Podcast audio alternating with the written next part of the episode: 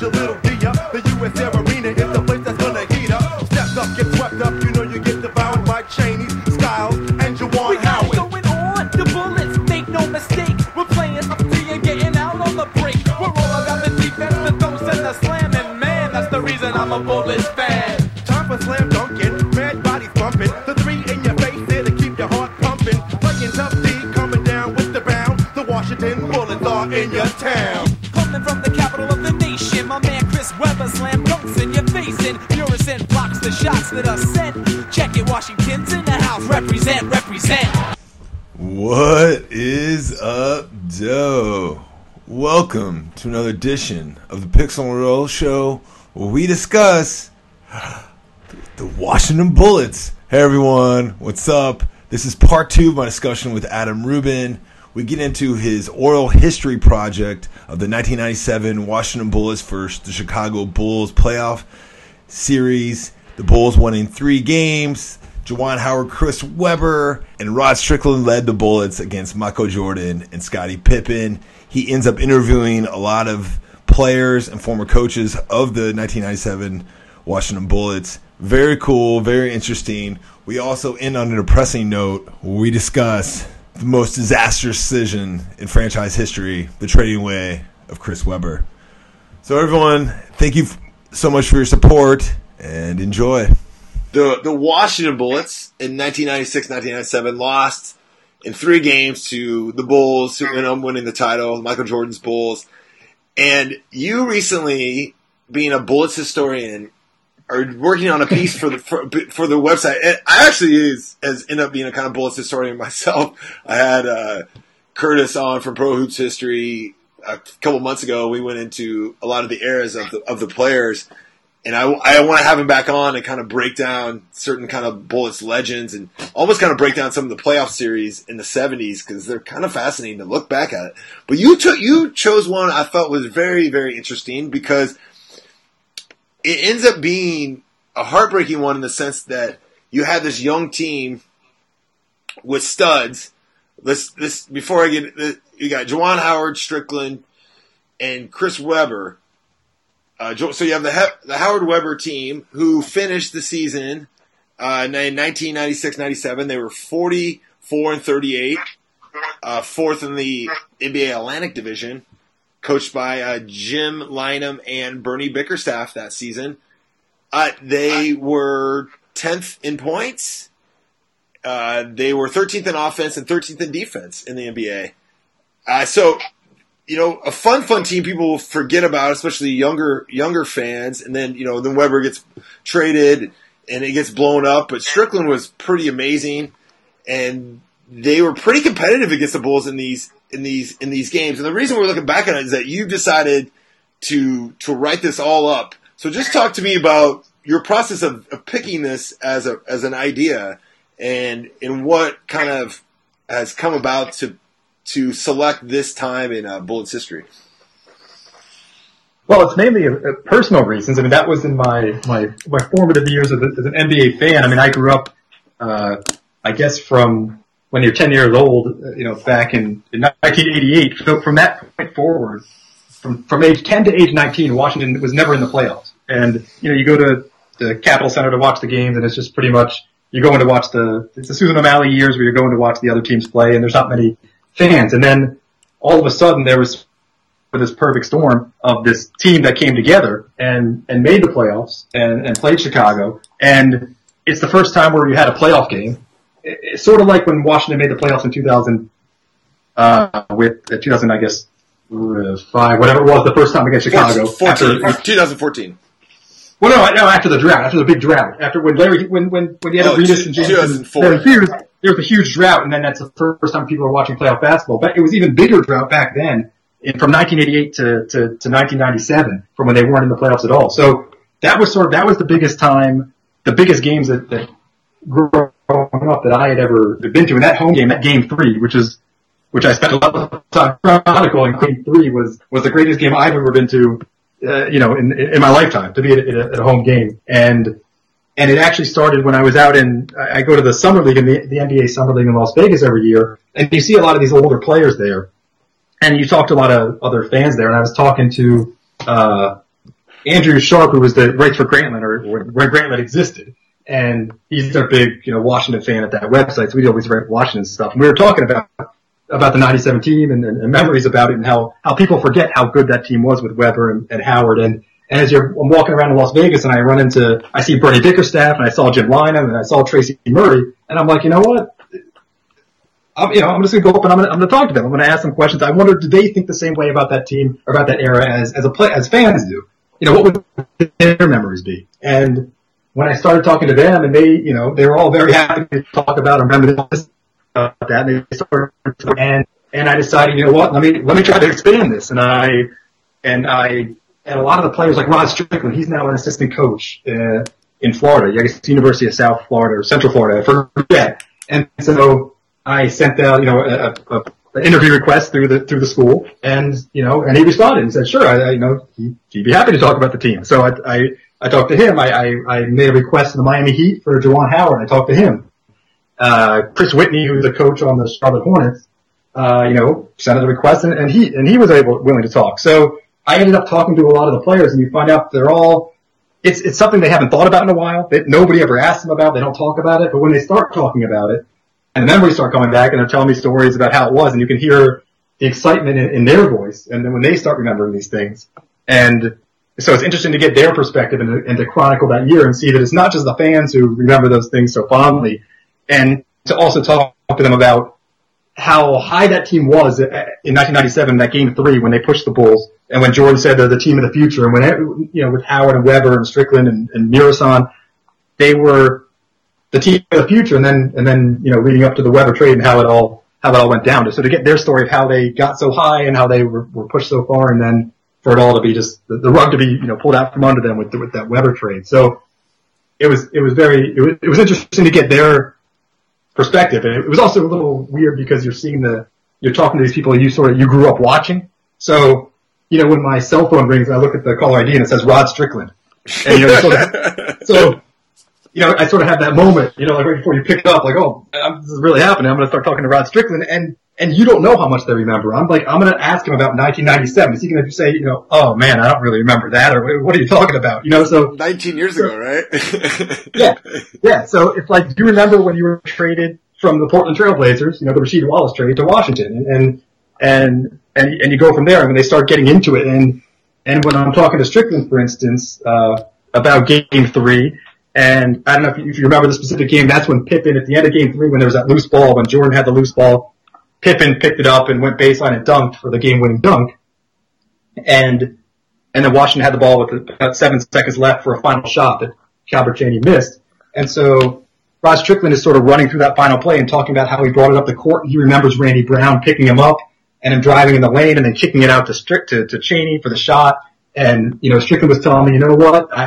I when I look back, like, I wish I had taken that shot. You know, I gave the ball to Cheaney. He was a good option, but you know what? I wish I had taken it. And it's just when you're talking to players now and they're remembering these plays and, and thinking about it, you know, the same way fans do, you know, it's pretty cool to to, to get their reactions, sort of get a, a blow by blow of what their, their memories are. And and I was talking, I remember I was asking Juwan about uh, when he when you came back to D C for that game three, because it was a best of five back then. They they came back for game three to the U S A Arena, and the place was crazy. I mean, it was the loudest I've ever heard a stadium, and and you know, much louder than it's been in, in, in the most recent years. And I asked Juwan, I just said, "Hey, do you do you remember what the atmosphere was like when when you went back to D C?" And he just paused and said, "I'm getting chills right now as you asked me that question."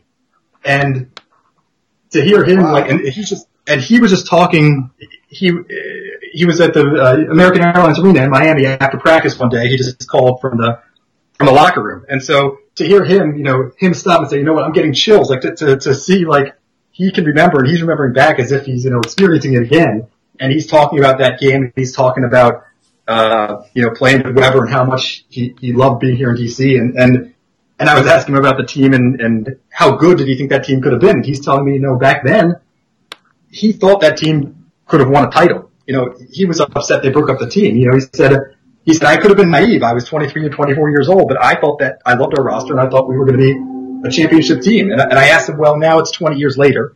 You've won a title with Miami Heat. You know, now you have a little more perspective, like, do, do, how do you feel? Do you feel the same way? And he said, you know what, man? Like, that's, I, what I told you is exactly how I feel today. That team would have put a banner up if they had given us more time.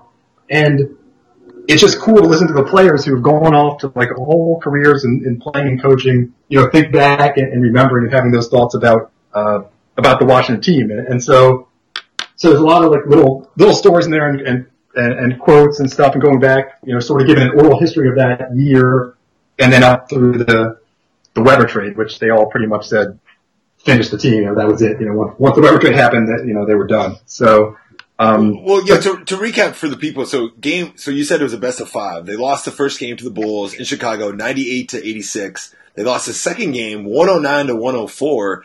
And according to this box score, they were up pretty big uh, at halftime. They were rolling pretty good. That was in Chicago. They lose. They come back to the game we're talking about, and Chicago won ninety-six to ninety-five. And I guess when you were talking to Juwan, I mean, that was his first home playoff game of all time, right? I mean, aside from the five five experience, it was probably a whole completely different, wild memory that he ended up, you know, he ended up having many more out of his career progress, but that one probably always was was. Had a had a had a place that he remembered.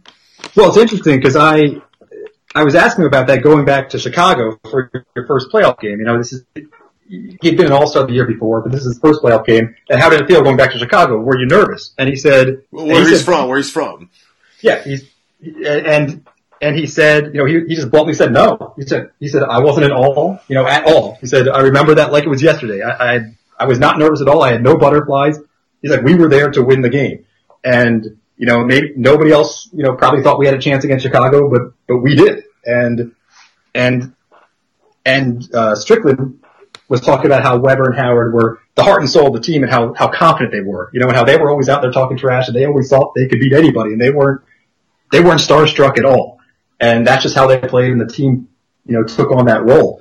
But, but yeah, that's why that's, you know, Juwan was, you know, he was, he, he was confident. He was a confident player and, and he was not, You know, to, to hear him tell it, he was not nervous at all. He was ready to play, and he knew he was playing Jordan and Pippen and Robin and, you know, the history, but but they didn't care. They were there to play. And, and yeah, that second game, and I have, you know, I wrote, God, I, I'm up to, like, I don't know, it's probably going to be, I have like six or seven thousand words on the, uh, so it's, awesome. It's broken up into two posts. So you're, you're going to, but, but I put in some video, so all this stuff that we're talking about, I got video of the game and, you know, the different games, and, uh, and yeah, that, that, that game too.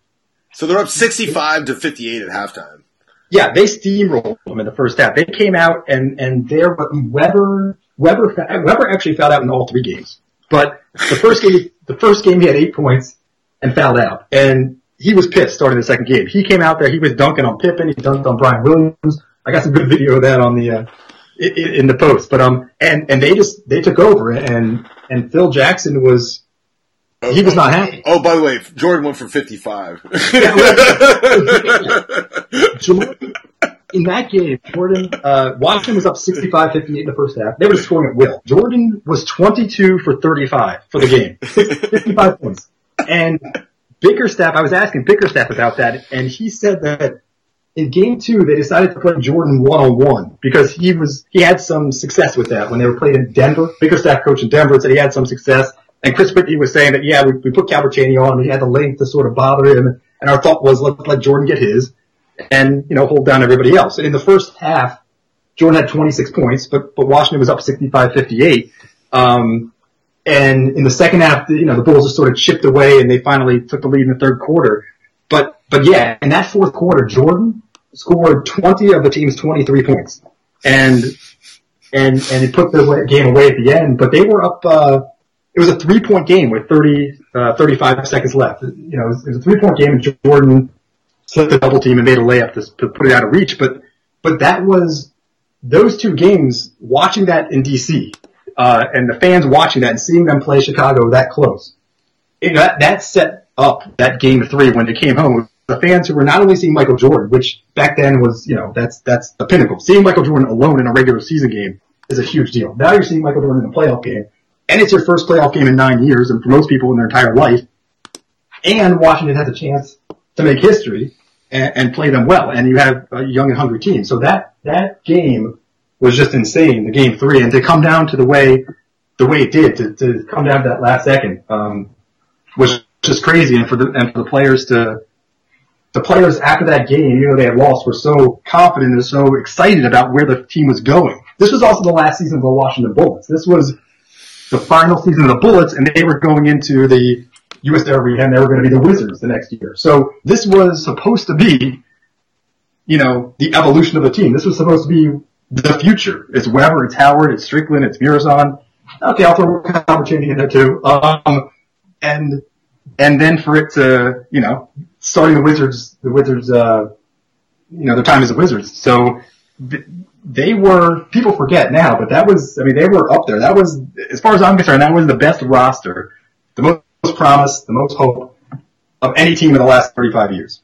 And well, there's one player we haven't we haven't mentioned is Tracy Murray, because he had he had a bunch of he had twenty points in Game Three off the bench. I believe he had he had twenty-two off the bench in Game Two, and he had uh, what did he have in Game? He, he had thirteen points. So what? Well, he, he averaged like fifteen, sixteen a game there. Well, no, Tra- Tracy Murray. Yeah, no, I'm glad you brought him up, because Tracy Murray was the first person I interviewed for this article, and he actually lives in Las Vegas, and he, I think he's the shooting coach for the for the Lakers. And so I was interacting with him on, on, on Twitter, was the only way I could get in touch with him. And I finally, the last day I was in Vegas for the summer, the guy actually got to sit down and talk to him, and we were just sitting courtside at one of the games. And yeah, he was he, he was in that series. By the end of the season, he was their whole offense off the bench. He actually in the uh, in games one and games two, he scored, I think it was thirty-five of the team's thirty-seven bench points. Yes, and nobody else, and, nobody else scored any bench points in the second yeah, game. It, it, in games, and then in game three, because he, the third quarter, Chicago got up by eight points in game three, and then you know the, the fans were getting nervous and thinking, you know, it's the Bulls, they're going to pull away. And it was in the third quarter where Tracy Murray went five for five uh, with thirteen points, and. And brought the team back to, to a tie. So he was the one who turned the tide in that in game three, and then he you know, went down to the wire after that. But yeah, Tracy Murray was, I mean, he was the instant offense off the bench. Um, he sort of took the role of Tim Legler, who, who was injured for most of the year. And yeah, he was great. And and he, I guess in a in a follow up, all right, I got to put together about him. He, his his time in Washington didn't end uh, very well, uh, very happily at least. Um, how, how, how did how did the, your And you started this with these personal memories, which you mentioned, of, you know, being in this game, you know, uh, from nineteen eighty-eight to nineteen ninety-seven, the Bullets never made the playoffs. After having all this history of the of the seventies and, you know, all this all this goodwill of Washington basketball, pro basketball, and then this doldrum of the eighties, you know, finally success. You got young stud players, guys from the Fab Five. You know what I mean? Like the Fab Five was the biggest thing going in sports there in the early eighties and now early early nineties. The the long so the long sh- the long shorts, the black socks, and now here you got two of those guys on your team that you're rooting for, and so then to see them them no go toe to toe against Michael Jordan, you know, the champs, it had to be an unbelievable experience. Now, When you when you look at what you experienced that in your memory of it, and then when you actually did this project and talked to all these players who were involved, how did those memories, how did they match and how do they differ? You know what well, I mean? Like like what memories do you remember having as a young kid, and then when you started doing this project and how things kind of played out through the project and how they maybe shaped what you remember in different ways? But it sort of reinforced the feelings you have as a fan, because I, you know, I remember where I was the day that like we found out that, you know, Webber was coming here and, and Howard was ending his holdout. And we like, all of a sudden, you know, we got the Fab Five here. And so you remember, and then, and then to go through, uh, Chris Webber's couple of years of his, you know, dislocated shoulders. And so we have the disappointment there and then it finally mashing and coming together. I mean, that's, you, you when you grow up going to the, to, to the Capitol Center, and it's a pretty depressing place. It's out in Landover. You got to drive. Either I get your parents to drive there, or once I got a driver's license, I you know drive there against traffic. You know, uh, you know, on a Wednesday night to to watch you know a horrible, horrible team, and for all that to come together, it's it's almost like because you've gone through that, it makes it a much more enjoyable uh, experience, and also more indelible in your memory. You know, it's such a great thing, a great experience that you had. And so when you talk to the players. And when he, when you hear, you know, Bernie Bickerstaff say, like, oh, yeah, because he's from D C or from around there, and he coached the, the team. Uh, he was assistant coach on the championship team in seventy-seven, seventy-eight. Correct. And so for him to, to say, like, oh, I love, you know, it was great to talk to someone who, who, who remembers that, and it was a season ticket holder back then, and, and that was great times back there, and he wishes they could have, you know, kept it together longer. And to hear, and to hear, like I said, with Juwan saying, you know, I'm, I'm getting chills right now as you asked me that question. So it's, it's Juwan's having a memory which is even stronger, you know, than, than when I walked of being in that stadium. You know, he's having the same type of memories. So talking to the players and hearing the same thing and hearing, and hearing their, you know, emotional attachment to something, which sometimes as fans you think, oh, the players don't care. You know, they're just in it for the, for the money. They don't have the same attachment to the team or the name, you know, the, the, the city on the uniform. And so to hear Rod Strickland, a guy who I didn't know what the conversation with Strickland was going to be like, because he's, I think, you know, I thought, at least from my memories, he was not really that into the press. Or, you know, he didn't talk that much or do that many interviews. And, and so to hear him talk, I mean, I talked to him for like thirty-five, forty minutes about his entire time in Washington. So to hear him talk like a, like just a regular person talking about his time back then, like a regular fan you would be talking to, but it's, but it's Rod Strickland you're talking to. I mean, this is, you know, to, to talk to him and hear his, hear him remember things the same way, and him say, oh, I wish I would have taken that shot, and, and you know, getting traded for, uh, you know, Rasheed Wallace, and now he said, you know, he wasn't happy coming to D C because he was in the middle of a, of a contract dispute. So he wanted to get a new contract, and Washington wasn't going to give him a new contract, so he wasn't happy about that. But, but for him to say, but hey, but I was really happy to play with Webber and Howard, and um, so to hear them talking in those terms, it sort of reinforces your, your memories and, and, and also your, your fandom, I guess. So like you can see that sometimes we get too, especially us writing about the team, you know, you get pretty involved and, and in writing, and you can get pretty critical because you're writing, and you can take a step back and remember that you're still, you're still a fan, and you, you know, you still want the team to do well, and you still have, everybody is in the same boat. And you can, and you see that when the players are, are remembering something of a, of a time when they were winning. So, so it was really, on a personal level, it was cool to talk to them and hear all their stories, and and I think it's a time that just isn't remembered that much in, in, in Bullets history, because most people think of the nineties as, you know, you think of the Webber trade, you think of you think of uh, you know, the lottery, Gugliotta, some good players, some bad players, Riddell Eccles, who I like, who I love, and um, you know, those are sort of the memories of the last of the nineties, but but you forget that that, that there's this other period, and and, and so it's cool to, to talk to all the guys, and the, the one guy who was Jim Lynam, who sort of got the short end of the stick, who... Yeah, I was gonna, I was gonna, I was gonna yeah. ask you about that. So so he got fired in the middle of the season, and Bickerstaff replaced him? Yeah, so he, he got fired. They were tw- and the other thing is, it's sort of a, not really a parallel to this year, but he, he got fired the, day, the game before the All-Star break. They were twenty-two and twenty-four. So they, they were they were twenty-two and twenty-four. They were a team that had expectations because Howard came back. He, this is also the summer when he signed with Miami and then came back. Correct. Strickland came in the trade. Webber's healthy. Huge expectations, but the team's floundering. They're twenty-two and twenty-four. They're about five hundred for the beginning of the season, up, up until the All-Star break. And uh, they were going into a new stadium next year, and Abe Pollin didn't want to have the drought continue. He wanted to get, you know, winning. And so uh, Unseld, Unseld fired uh, fired Lynam the game before the All-Star break. And it surprised the players. You know, Chris Whitney was saying it was a shock to him. Uh, Tracy Murray, like no one was expecting it, and and they brought in Bernie Bickerstaff, and and he, and there at that point it was really it's sort of a, uh, a, di- a switch from where they are now, where it was the offense that wasn't working back then. It was Rod Strickland was having a hard time uh, meshing with playing with Webber and Howard, because he's more of a traditional point guard, and he's used to having the ball in his hands. He creates plays, he can get to the lane, you know, he's, he he gets assists.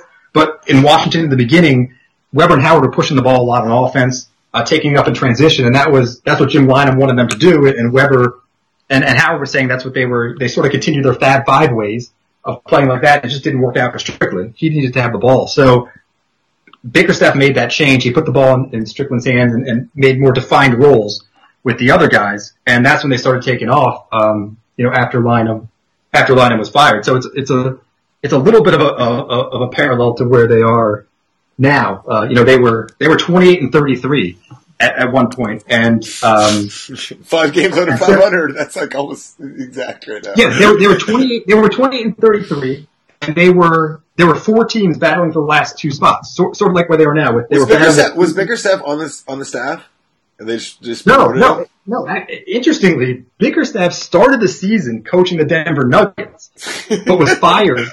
He was four and nine. Got fired after the thirteenth game of the season, And so he was out of the N B A at that point. And then I, I went back. I think there have been other instances of this because I was looking to see if it yeah, had happened is, before. This is such an Abe Pollin move, by the way, but keep going. Bickerstaff, you know, the, the coach said that when he came to D C, because I was asking him, well, what were the expectations? You're coming to a team that's twenty-two and twenty-four. They just fired their coach. They have some great young players. What were you told was the expectations? Obviously, twenty-two and twenty-four isn't good enough. What, what did they tell you when you came in? And he said he remembered having a, a conversation uh, with, with Abe Pollin, who told him that, you know, they're moving, they're, they're going to be moving into a new downtown arena. They, they got the new name. They're, they're trying to move in a different direction. They're breaking ground on the new arena, and, and so they need to start moving into a positive direction. They need to start, like, working towards the playoffs. So that's what the organization was, was looking for. And, And that, that's what Abe Pollin, you know, that's what Abe Pollin was, was looking for, and that's what they got. Um, so it was an interesting time, you know, in the franchise at the time where, because you had that specific event, the, the new stadium, the new name, you had a catalyst that was that was there um, to, that would make them make that move, uh, which is a little different than now because they've made the playoffs the last two years, they got to the second round the last two years. There isn't that there isn't that push yet to that disappointment yet to to to, to push them to make a move or something, but. But that's where they were back then. I mean, they were they were trying to, to jumpstart the team. And actually, Bickerstaff said that one of the things he did was, as soon as he took over was he showed the team uh, a video of the of the seventy-eight championship season. Oh, that's because he wanted the players to know that the Bullets had a winning tradition. That they that that you know they talked about the seventies. They talked about this is this is a winning team. This isn't the Bullets have been horrible for, for, for you know a decade. But let them know that you're not on a losing team. This, you know, the Washington Bullets have a tradition, and he wanted them to start thinking like that. So, so I thought that was interesting that he would show them the video of the team. I don't know how much, the, you know, what, how much the players got out of it, seeing the old, seeing Chenier and everyone run around their short shorts. Um, but but he wanted to instill, uh, you know, a winning winning ideal, you know, for the team. So the elephant in the room to me would be uh, Mister Chris Webber. Did you try to talk to Chris Webber, and what did everyone say about Chris Webber? Well, yeah, I tried, uh, I, to the extent, uh, whatever, whatever, you know. T N T or N B A T V or whatever. Yeah, there's social media, there's website, you know, I put out, um, you know, requests or whatever was, uh, you know, w- whatever ways I could find to put out there. Um, so, yeah, no, I mean, uh, Strickland was talking, they, they were, they were, you know, Strickland was talking about how, how, how Webber was the, the heart of the team, you know, to have a guy like that with that skill set who could put up, you know, twenty, ten, and five and, you know. Rim protector, shoot. Athletic finish, pass. Yeah. I mean, this yeah. is him in his prime, man. Like, this is, like, sick Chris Webber coming back from the injuries. I mean, he still, yeah, was, exactly. he still wasn't as polished as maybe, obviously, his, his Sacramento days ended up, but this is the freak Chris Webber. Well, at that point, he, he led the team in points, rebounds, steals, blocks, three-point shooting. He's shot forty percent on, on one hundred fifty-one attempts, so not not a small sample size. I mean, he, he was shooting, you know, over one a game and shooting forty percent, and he was second on the team in assists. I mean, he was he was as dominant as you can get, as you know, physically and just, you know, skill-wise. And, you know, Strickland was saying that Webber doesn't get enough credit, even throughout his whole career, for what he was capable, you know, of doing. And, and that, and that it also makes you look back at the trade because, you know, the players, you know, when I asked them about that, they, you know, they all said to a man, you know, that was, you know, that was the end. You, you can't lose, you know, you, you can't lose Webber. And you have to imagine the team knew what they were doing in terms of, there was talk about the, you know, the off-court issues or what, you know, made the, made it, you know, necessary. Um, To, to, to get rid of Webber, but you can see, because there's talk about them making the trade without really examining all their options and bringing in Richmond just to have a big name who not necessarily is going to translate on the court. And so you wonder, like, when they decided they had to get rid of Webber, whether there was other ways they could have gone about getting another young, you know, talent or someone who they could they could build they could build with. But but but uh, you know, in, t- in talking to Bickerstaff, he was saying that he doesn't think. He didn't think there were any off-court issues that were the cause for for the Webber trade. He said that he had no problems with him off the court, and he had no problems with the way he was playing. Um, you know, whether there were some questions about whether he could play with Howard. Uh, you know, having two big men like that together, but, but but Howard said the same thing, that no, he had no problems, you know, playing alongside Well, alongside, uh, let's, let's highlight Chris Webber's stats. nineteen ninety-six and ninety-seven, the year that we're referencing, he was twenty-three years old. He averaged twenty points, two blocks, almost two steals, five assists, ten rebounds, shot uh, fifty-three percent from the field, fifty-two percent from the field, and shot forty percent from three. Then the following year, he was twenty-two points a game, uh, ten rebounds, four assists, one point five steals, two blocks, and also shot, uh, once again, he shot, he shot thirty-two percent from three, but he shot more threes. And he was twenty-four years old. So they, they trade a guy putting up just ridiculous amounts of numbers, especially the assists. I mean, to average four or five assists in, in twenty and ten, and be the, the rim protector that he was as well. So remind the people who don't know, they were younger, why they traded Chris Webber. Because I, I have my feelings of why. Did anyone really talk about the reasons why they traded Chris Webber? Because because another thing, this is really, to me, this this this thing that you're doing about this is almost kind of bittersweet, right? I mean, you've showed a moment of time in, in history that was a personal story for you, but then you also showed this promise of what there was to be, and the reason it wasn't to be is because they traded Chris Webber to a year later. Correct? Yeah, I mean, it, yes, it's sort of the story of the Bullets. It's the story of, right? of, of you know, being, and then being they go, the Bullets. And then, sorry, sorry, then they go nine years after this, after this playoffs, they go nine years, I'm sorry, eight years from ninety-seven to two thousand five until Gilbert hits the shot against the Bulls to win the playoff series. So eight more years is pretty much, this is the this is the reason why. They traded a young stud N B A all-star. So what did anyone talk about the trade, and why do you think they did trade for the people that don't know? Yeah, well, the trade happened in uh it was May May fourteenth. That was nineteen ninety-eight, and he was traded for for people who might not remember for Mitch Richmond and Otis Thorpe. Otis Thorpe was sort of a throw-in.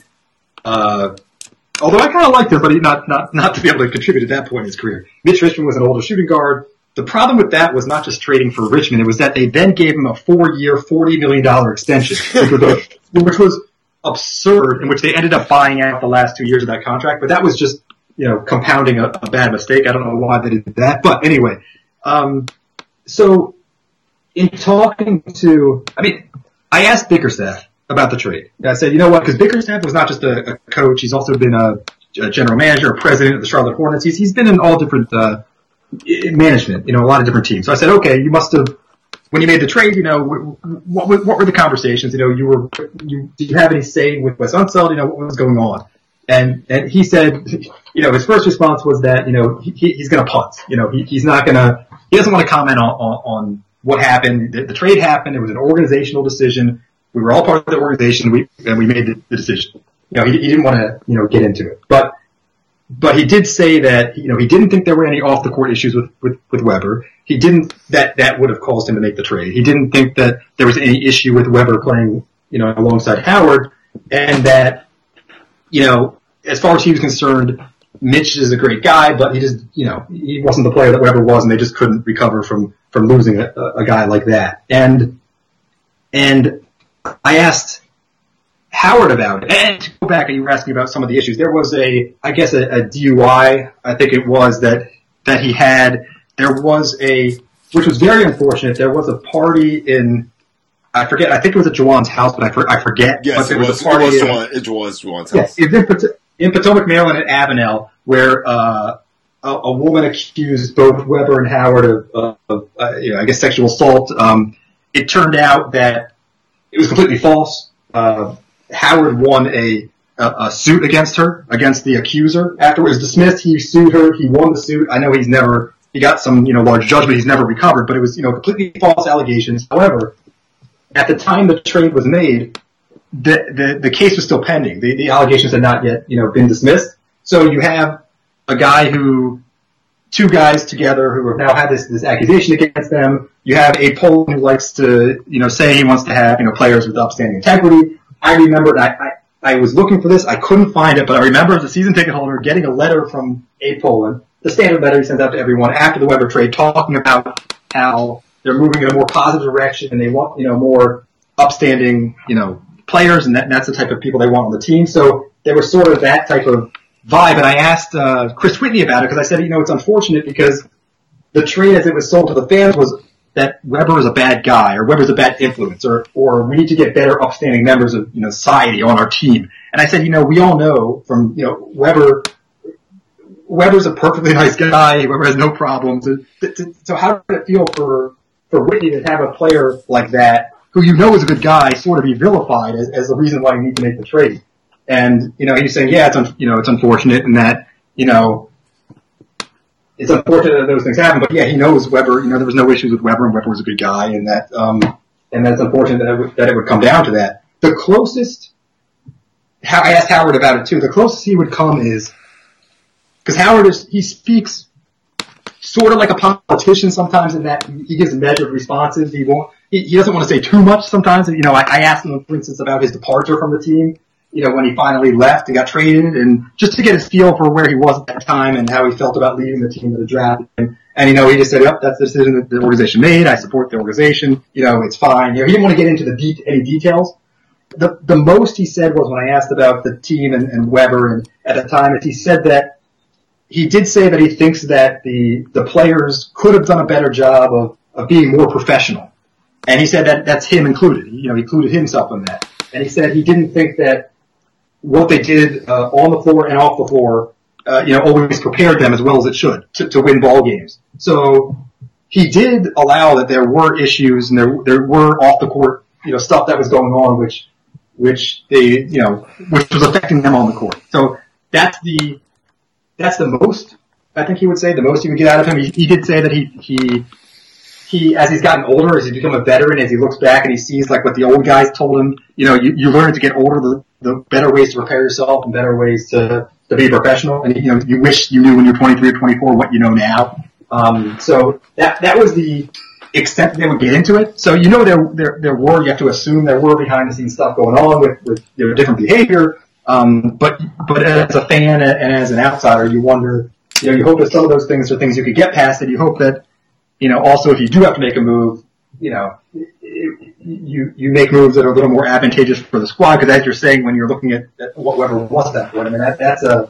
that's a top player in the N B A. I mean, that's there aren't many assets like that on a team. If, you're, if you want to look at him as a trade asset, um, but as a fan, he was, you know, that was the heart and soul of the team. So from from from, and, and from, from my memory, from what I recall of not my personal memory, but what I've researched over the years, is that the media was hounding the the Bullets relentlessly. Like Webber, yeah. the harass the harassment, like local, like the power of, you know, obviously there's no Twitter, there's hardly any internet, I believe at this time, maybe email or, you know, Netscape or something. So the media is like sports talk radio and the Washington Post were were essentially destroying the Bullets, and and Chris Webber, thugs, the whole Fab Five kind of back into it. They had that sexual assault, like you mentioned, that ended up being B S, but then Webber also got caught with marijuana in his yeah. car, leaving practice, and then he had a D U I, which to me now isn't a way to reason that you would trade away a twenty-four-year-old stud who went to prep school in Detroit Country Day, was well-spoken, everyone seems to like the guy, and, and you know, so, you know, he smoked a blunt, or actually he wasn't even smoking a blunt, they found a blunt in his ashtray, I believe. So he yeah. even, so so that was maybe that was a part of this, and I think he was just pulled over. Probably, I think he wasn't very nice to the cop because he thought he was being targeted. You know, he was twenty-four years old, probably tinted windows, loud music, didn't give a, didn't give an F. I'm sure that's what Howard is probably alluding to: being young, finally having money, hanging out in the nation's capital, Chocolate City, going to clubs, having fun. He's probably saying, "Oh, hey, as I got older, we probably should have like reined some of that back in." But I feel like there was just, to me, looking at it, that's not a reason to give away your star, star, stud player. And why was he the scapegoat? And how much, how much role of the media's impact, like I mentioned, do you think played into this? Well, from from my own, from just my own experience from back then, I mean, I think that that was the number one reason for the media, because it had nothing to do with the, the play on the court. So, uh, and that's why I wanted to ask, and they, they didn't really, that's why Bickerstaff is a guy to ask, because Bickerstaff was the coach. Bickerstaff also is a front office guy. You know, he, he knows. And, you know, but he, he didn't want to, he didn't want to get into it, but I, but it's, it was the, the, the media back, it was sort of like that's the Allen Iverson time where it's like, oh no, he's wearing, you know, look what he's wearing and look at his hair. These thugs uh, are taking over the N B A, right? Braids, yeah, baggy so, shorts. Right, right. So it's it's it's just it's unfortunate that that you would that it would have that type of impact now on the team to say that Webber. I mean, yes, it's ridiculous looking back to say Webber has to go, and it was ridiculous for the media to be blowing up as it was back then. But it, it was a big deal back then, and I remember I remember the the Avenel the the situation with the, the accusation that was a big deal in the media because back then that stuff th- these were big stars and that stuff didn't happen, you know, that often, and you only had a few media outlets, you know. That was like when you wake up and read the. We're in the O J Simpson era too. I mean, not very long from the O J Simpson stuff. And yeah, you got, so you, you got cable news now chumming along too. You got, you know, tabloid media more and more prominent in our culture. Yeah, and it really was the number one reason that Abe Pollin was citing was, at least to the fans, at least to the season ticket holders, was was you know the type of personality that you want on the team, and. And and he became, you know, sort of, you know, vilified in that light for that being the reason why he was traded. But, but, but yeah, it was definitely, it was, it was one hundred percent that. And you just hope that that also explains why they went moved so quickly. I remember there were reports back then that they made the trade without, you know, doing a full, uh, you know, evaluation of, of other teams. You know, they, they worked quickly to make the trade. And, and I think Mitch Richmond, if you look at the players that got, you look at Mitch Richmond, he's sort of, you know, he was sort of a wholesome guy in terms of the media. You know, he, he was, he had a good reputation. And he also had been an all-star. He was a great player. He was a very good player. He was a great player, but he was at the end of his career. He's the type of guy you can bring in and just sort of say, oh, look, we got Mitch Richmond. Everyone be excited. We have one of the greatest shooters in the N B A, one of the greatest scorers. Well, yes, except you have an older, you know, version of him. And as, as Strickland said, you know, we brought in Mitch, and he said, "Yeah, I'm I'm good friends with Mitch, but but but, but Mitch was like me. He's he's old. He's you know we we only had a few years left, so it's not really a, a fair trade to bring him in. So, but he's the type of player you could bring in, and, and he was a name. Sort of like that's back in the time when they would bring in uh, you know Bernard King, and and you know you build your team around him, and that's your guy. You know you just want a big name. So I mean, you know they, they felt it was definitely not basketball reasons that motivated the trade for Webber, and it wasn't basketball reasons for why they they got Richmond. You know, they weren't looking for the best basketball player. So did so did everyone and, kind of conclude that, that Webber was was scapegoated without them actually saying it? Was that the overall sentiment you kind of felt that they danced no, around that? No, I wouldn't. No, I wouldn't go so far as I, to put to put that sentiment in their in their words. They they, they, they were mostly speaking in basketball terms, in terms of.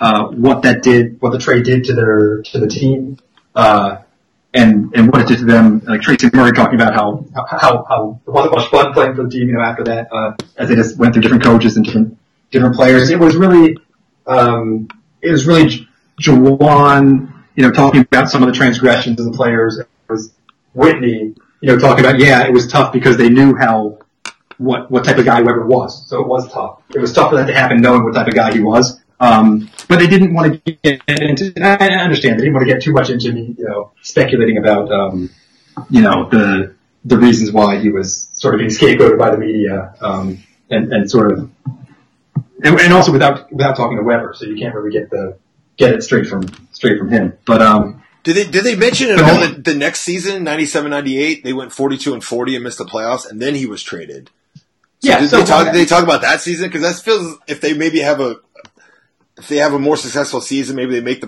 postseason, that maybe Webber isn't scapegoated, that maybe it's easier to scapegoat him after they miss the playoffs and they're getting hammered in the media. Yeah, after that season, because after the ninety-six ninety-seven when they became the Wizards, uh, yeah, they talked about um, both, you know, Bickerstaff and Whitney, Chris Whitney were talking about how, yeah, they, they were really excited going into that season, and they had a lot of injuries that year. George uh, Murison was out, Webber got injured some. Uh, Strickland missed a little bit. They they came down to the, the last couple of games. I think they missed the playoffs on the last day of the season. So it was a disappointing season because they didn't build on the year before. But they were still five. They were still five hundred. They still felt their window was open. They, they were the you know Chris Whitney was saying that they even after that season they still felt that they had a chance, that their core was there, and they were and they they if they stayed together they'd be right back, you know, with everyone healthy again, they'd be right back to where they were. So. um It definitely, it was a surprise to them when the Webber trade happen. And it wasn't like they were, they needed to be dismantled from a basketball standpoint. So, so yeah, they, they were just, you know, they, they all took, they took the same tack that, you know, they, they wish they had more time. They wish, I mean, Juwan was saying, you know, he wishes, he wishes they'd given that team more time. He loved playing in D C. He loved playing with, with Webber. And, and he knows that if they were given more time, they would have developed. And, and Jim Lynam, of course, too, says he wanted more time, uh, with, with that team as well. Um, so, so yeah, it was, it was a full, uh, another year where I think because they didn't make the playoffs, it gave an opening to say, okay, it's not working. Um, if they had made the playoffs that, that year, I think it would have been harder to trade Webber.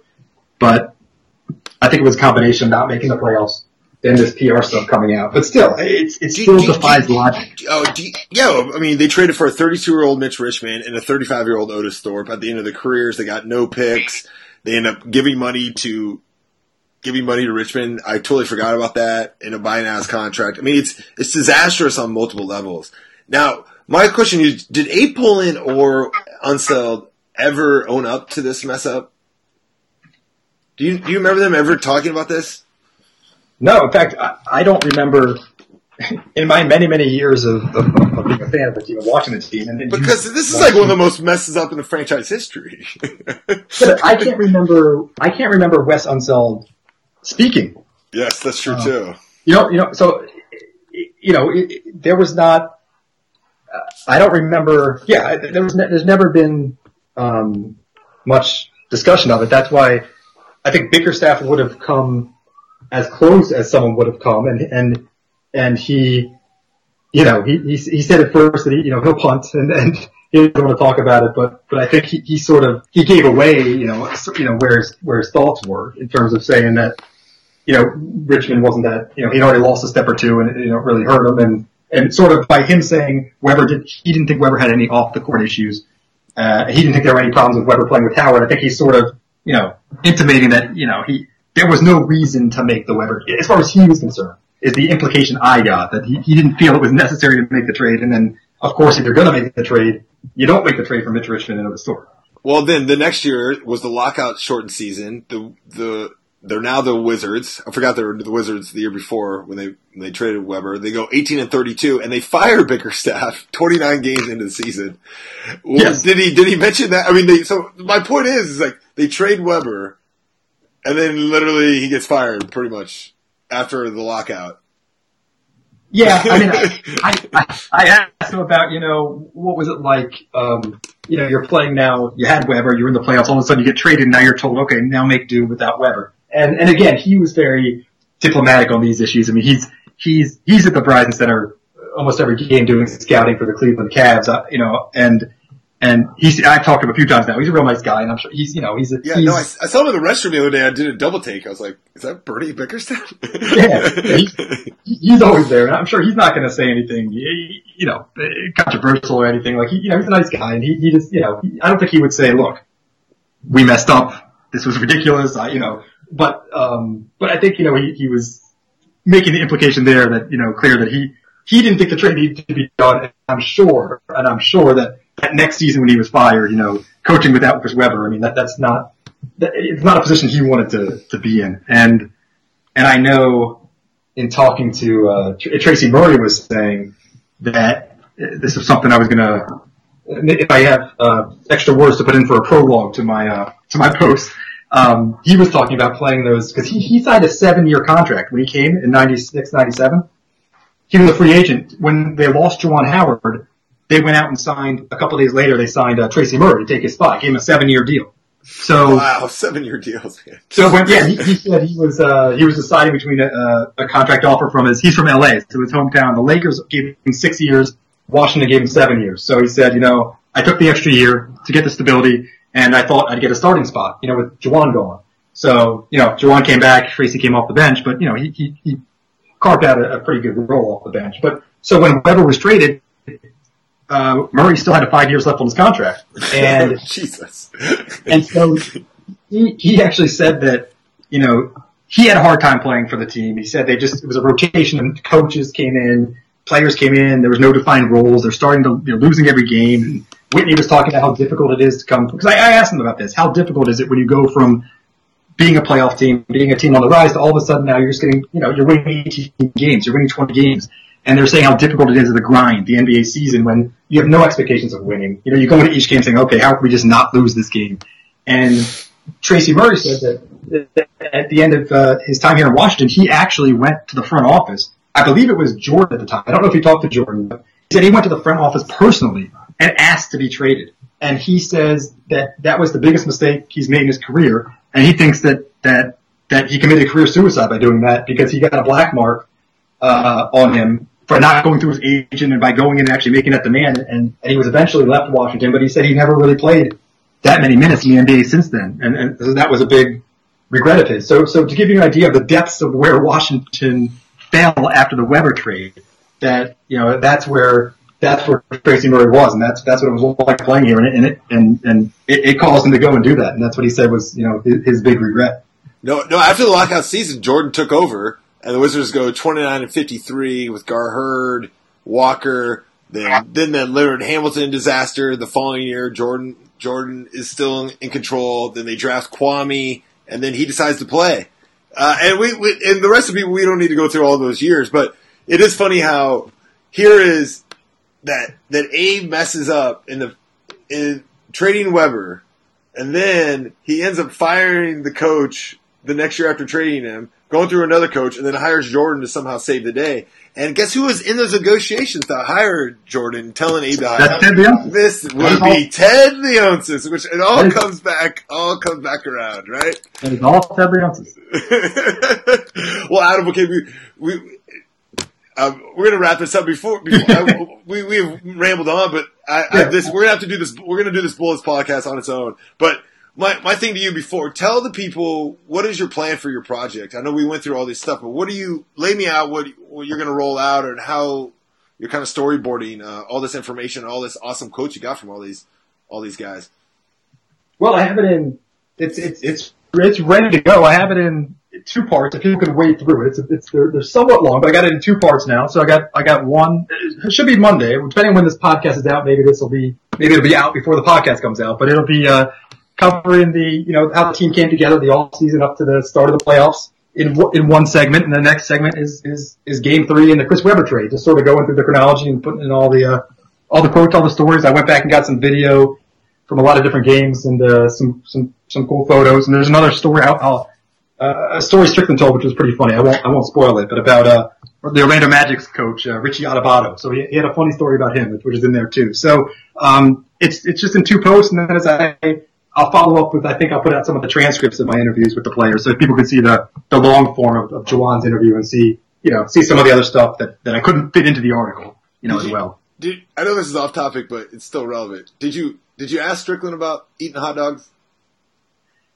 I asked, uh, that's, or is the answer is no, it, it, it is on topic in that I asked Tracy Murray because sort of, sort of alluding to like, wondering if there were any funny stories about other players who, who we played with. And I remember, like, Strickland, and I said to him, hey, Strickland, there's stories about Strickland, you know, eating hot dogs and stuff like that. Before the games. And, before the games. Bunch of hot dogs. Yeah, before the games. So I asked Tracy Murray about it, and what he said, which was a good answer, is he said, listen, forget all that stuff. You know, I played with these guys. These are my teammates. And, and, and Rod Strickland was a great player, and, and, and Rod was the guy who, you know, when he scored, when Tracy Murray scored his fifty points, which was the anniversary of that was a couple days ago, um, where Tracy Murray scored his fifty points against Golden State, I guess eighteen years ago, uh, Strickland had twenty assists that game. And, uh, so he just talked about, he, he didn't get into the, any of that stuff. So he just talked about how, how, you know, how great of a player and teammate, you know, Strickland was. So I did, I did bring it up to one guy, but then, it, you know, it, I try to keep it more positive in, in my conversations with these people and, and their memories. So I didn't want to go, go, go too negative. It, it's a funny story to the fans, but I don't know if it can be somewhat touchy to the, to the players. Yeah, no, no, I think it'd be, gotta find a roundabout way to kind of ask it without asking it, right? Like, dude, what's yeah, up with the what, like, like? I'd be straight up like, dude, what's up with the hot dogs? But then you want all these yeah, other yeah. answers, but you want all these other information, so you don't want him to shut down on the hot dog comment, or you won't get any other other other goodies, right?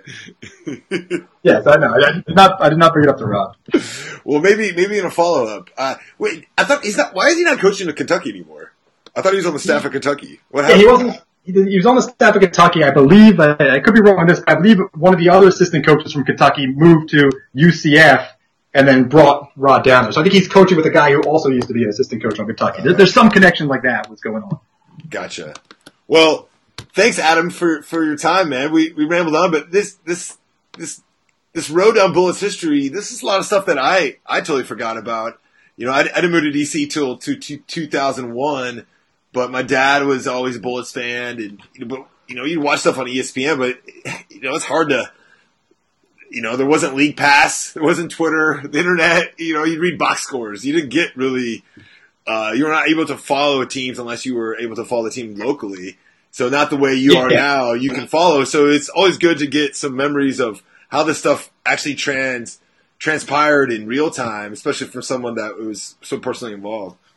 Well, you can take some, put some time aside when the stories get posted, and uh, you know, t- take some time and print them out, and you, you can read them. There you go. Well, thank you, everyone, for taking your uh, time listening to us ramble. We we talked about this team and went in – hold on. We talked about uh, a team that's underachieving and a team that uh, missed its chance to achieve. So, wow, it just, just sums up your fandom of uh, Washington, D C sports. No, anyway, uh, everyone s- still stay with us this podcast. I'm going to keep producing them. We give you a very optimistic take on this team. I still think uh, they'll have a chance to possibly turn this around. Go cheer for John Wall uh, and this All-Star. Eat some chocolates. Make sure you get your significant other's name right, like John said. And uh, as always, go with it. Yeah. Gangsta, gangsta, tell me how you do it. It seems so simple, like there was nothing to it. Gee, you know it's hard being me, being an executive and still D P. Still keep a burner, let the flame burn. You young ass, still ain't learned. Girls wanna act like I don't stink in the back, get the smack like. And since my crew bitter, we got bitter. I sing a couple words to your bird and I hit her. She got a kid, but I pay for babysitters. She got some friends, well I hit them with her. Jealous. If it was spades, they never said us. Your girl was impressed when she met us. Woke up and made breakfast. My fellas, you can't forget us. Fetish for lettuce. From the home of J. Rose and Jerome Bettis. If my people love with the flow, that be marvelous. Ah. Gangsta, gangsta, tell me how you do it. If my people love with the flow, that be marvelous. Ah. Gangsta, gangsta, tell me how you do it. If my people love with the flow, that be marvelous. Ah. Gangsta, gangsta, tell me how you do it. If my people love with the flow, that be marvelous. Ah. Gangsta. Gangster, tell me how you do it. Yo, I do it with no doubt. Know it's gonna work out. Talk on the phone, but only if it's burnt out. Been with many, but it's never been turned out. Think they can me must be served out. Down to sacrifice and pay the price. Since I've been young, I've been nice on the dice. The inner city star hanging in your bar. Mister Quick, the mic rip off the bar. Just the other day, I was dipping down Lindbergh with a Martha pulled to the curb and swerve. Trying to make a dollar out of fifteen cents. Just trying to keep my rent paid. Rolling with a switchblade. About to get married, but about to get that paid, man. Slow to rolling, gang control, man. I got to keep all of mine, just like haters. Stay warm all the time. If my people love with the flow, that be marvelous. Ah, gangsta, gangsta, tell me how you do it. If my people love with the flow, that be marvelous. Ah, gangsta, gangsta, tell me how you do it. If my people love with the flow, that be marvelous. Ah, gangsta, gangsta, tell me how you do it. If my people love with the flow, that be marvelous. Ah, gangsta, gangsta. Gangsta, gangsta. Gangsta, gangsta. Gangsta, gangsta. Gangsta, gangsta. Tell me how you do it. Gangsta, gangsta. Tell me how you do it. Gangsta, gangsta. Tell me how you do it. Gangsta, gangsta. Tell me how you do it. Gangsta, gangsta. Tell me how you do it.